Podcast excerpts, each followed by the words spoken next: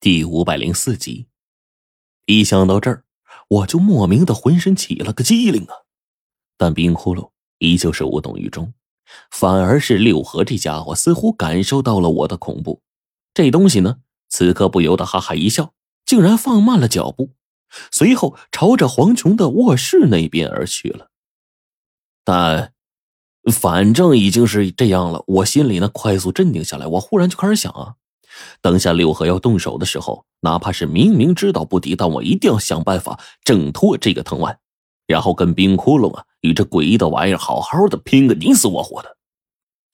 也不知道这哪来这么一股子勇气，我此刻已经做好了十足的准备，但是六合却在这时候猛然将门给推开，里面空空如也。哎呦，我终于在这时候好好出了口气呀，整个人心里呢也不那么悲观了。没想到黄琼这家伙呀，还真不在楼上。这么一说，我们现在不用和六合拼命了呀。我跟冰窟窿的命算是暂时保住了。你看到了吧？天真的还以为我们会骗你，根本没必要。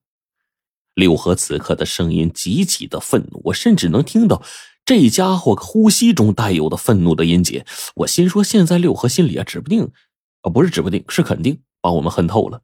然而，即便是这样，他断然不会对我们下手。良久，冰窟窿呢，屏气凝神，我也没有发出声音。六合终于坐不住了，忍不住就问我们：“你们想怎么样？”别耍花招，我要杀你们就跟捏死一个蚂蚁一样。他冷冽的声音在这时候传了过来：“我们只是龙王成千上万个小组当中的一组。”并且是那一组当中的一员而已。换句话说，我们的死都是小事，但是有些东西必须灭杀在摇篮之中。那个黄琼肚子里的东西，我想你应该明白。我明白什么？柳河此时面带着惊恐和愤怒，但即便是这样，他还是尝试着隐忍怒火，反问我们：“我明白什么？明白什么？”冰骷髅这时候却在冷笑，理也不理柳河。废话。冰窟窿哪知道黄琼肚子里什么玩意儿啊？他刚才呀是为了炸六合，但六合随即反问，是试探冰窟窿。冰窟窿要是真说出个子丑阴谋来，一旦说的不对，我们就全完了。所以呢，他干脆就摆着一个臭脸，也不回话。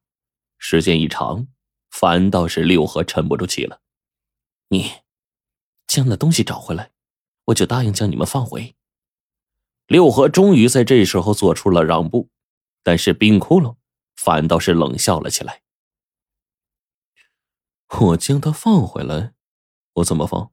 我又为什么要放？六合听到冰窟窿这句话的瞬间，猛然的将他给抓起来，直接扔到了远处。冰窟窿撞在了这边的立式衣柜上，直接把衣柜呀当场撞了个洞。随后，他从地面上重新站起来。此刻看到六合的眼中依旧没有任何的恐惧。我说过。你要杀死我就尽管动手，剩下的什么都不要想。你，柳河举起了那双爪子就要动手，但他终究还是忍耐下来了。随后目光看向了我，他不说，你说，我说你个大爷！我随即就骂了起来，想他妈让老子说，我是个誓死要当烈士的人，反正老子孤家寡人一个，加上最近失恋不想活了，你直接杀了我好了。我一面说着，一面咬着牙，顶着头皮，眼睛一闭，等着六合过来。果不其然，六合听到我的话，当即暴怒，直接冲我而来，并且他的怒火这时候再也压不住了，直接暴怒：“你们两个，我先杀一个，剩下一个慢慢折磨，我就不信你们不说。你试试看。”冰窟窿这时候简简单单四个字，六合愤怒的朝我重拳一击，然后把我扔到了冰窟窿身边。好，既然你们不说，我就当着你们的面折磨另一个，我把他抽筋扒皮，倒要你们看看，你们剩下的一个是不是忍得住？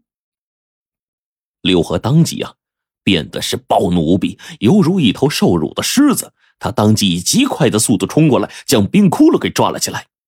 但是冰窟窿一脸冷冰冰的样子，六合似乎也知道这根本讨不到任何便宜。六合呢，就扔下冰窟窿，把我抓在手里了。我就不信了，看着同伴的血肉一点点被我剥下来，内脏一点点被我撕扯出来，你会忍得住吗？说罢这话，这家伙手中锋利的指甲不由分说，一下刺入我大腿肉中，疼得我是冷汗直冒。冰骷髅终于一咬牙说：“你，哼，等到快要死的时候，我不信你不说。”柳河说完了，飞快拿起了一把分筋剔骨的尖刀出来，对准了我的腹部。我这一会儿能清晰的感受到腹部位置一阵冷飕飕的凉风，我就心说呀，以这个女人的手段，等下肯定会动手。我还不如趁着这个时间想办法，奋力一击，看看能不能争取让柳河受点伤，然后呢，给冰窟窿争取逃走的时间。但是。想虽然是这么想，但真正对这件事来说呀，还是挺困难的。眼见这尖刀一点一点从我腹部就切了进去，这么一丝了，我感觉到了痛楚啊！一缕殷红的鲜血就顺着刀尖开始蔓延。我明知道六合正在逼迫冰窟窿拿我要挟他，但是现在我我没有任何办法能帮到他。眼见着六合手中的刀就要落下来了。终于在这一刻，冰窟窿的声音响起：“你放了他，我跟组织请求交换人质。”放了他。六合此刻在双方的谈判之中占据了主动权，哪会那么容易放过我们呢？要我放了你们，凭什么？就凭黄雄对你的重要性。实话跟你说，我是我们小队队长，如果我找龙王求救，他会顾虑我的安危，说不定会进行人质的交换。哼。你们两个就都留下，那我怎么跟总部传音？冰骷髅问道。跟总部传音，那还用得着你们吗？你们不是有块表吗？没想到六合居然这么聪明，居然明白。他更是冷哼一声：“哼，你以为你们那点把戏能瞒得过我？”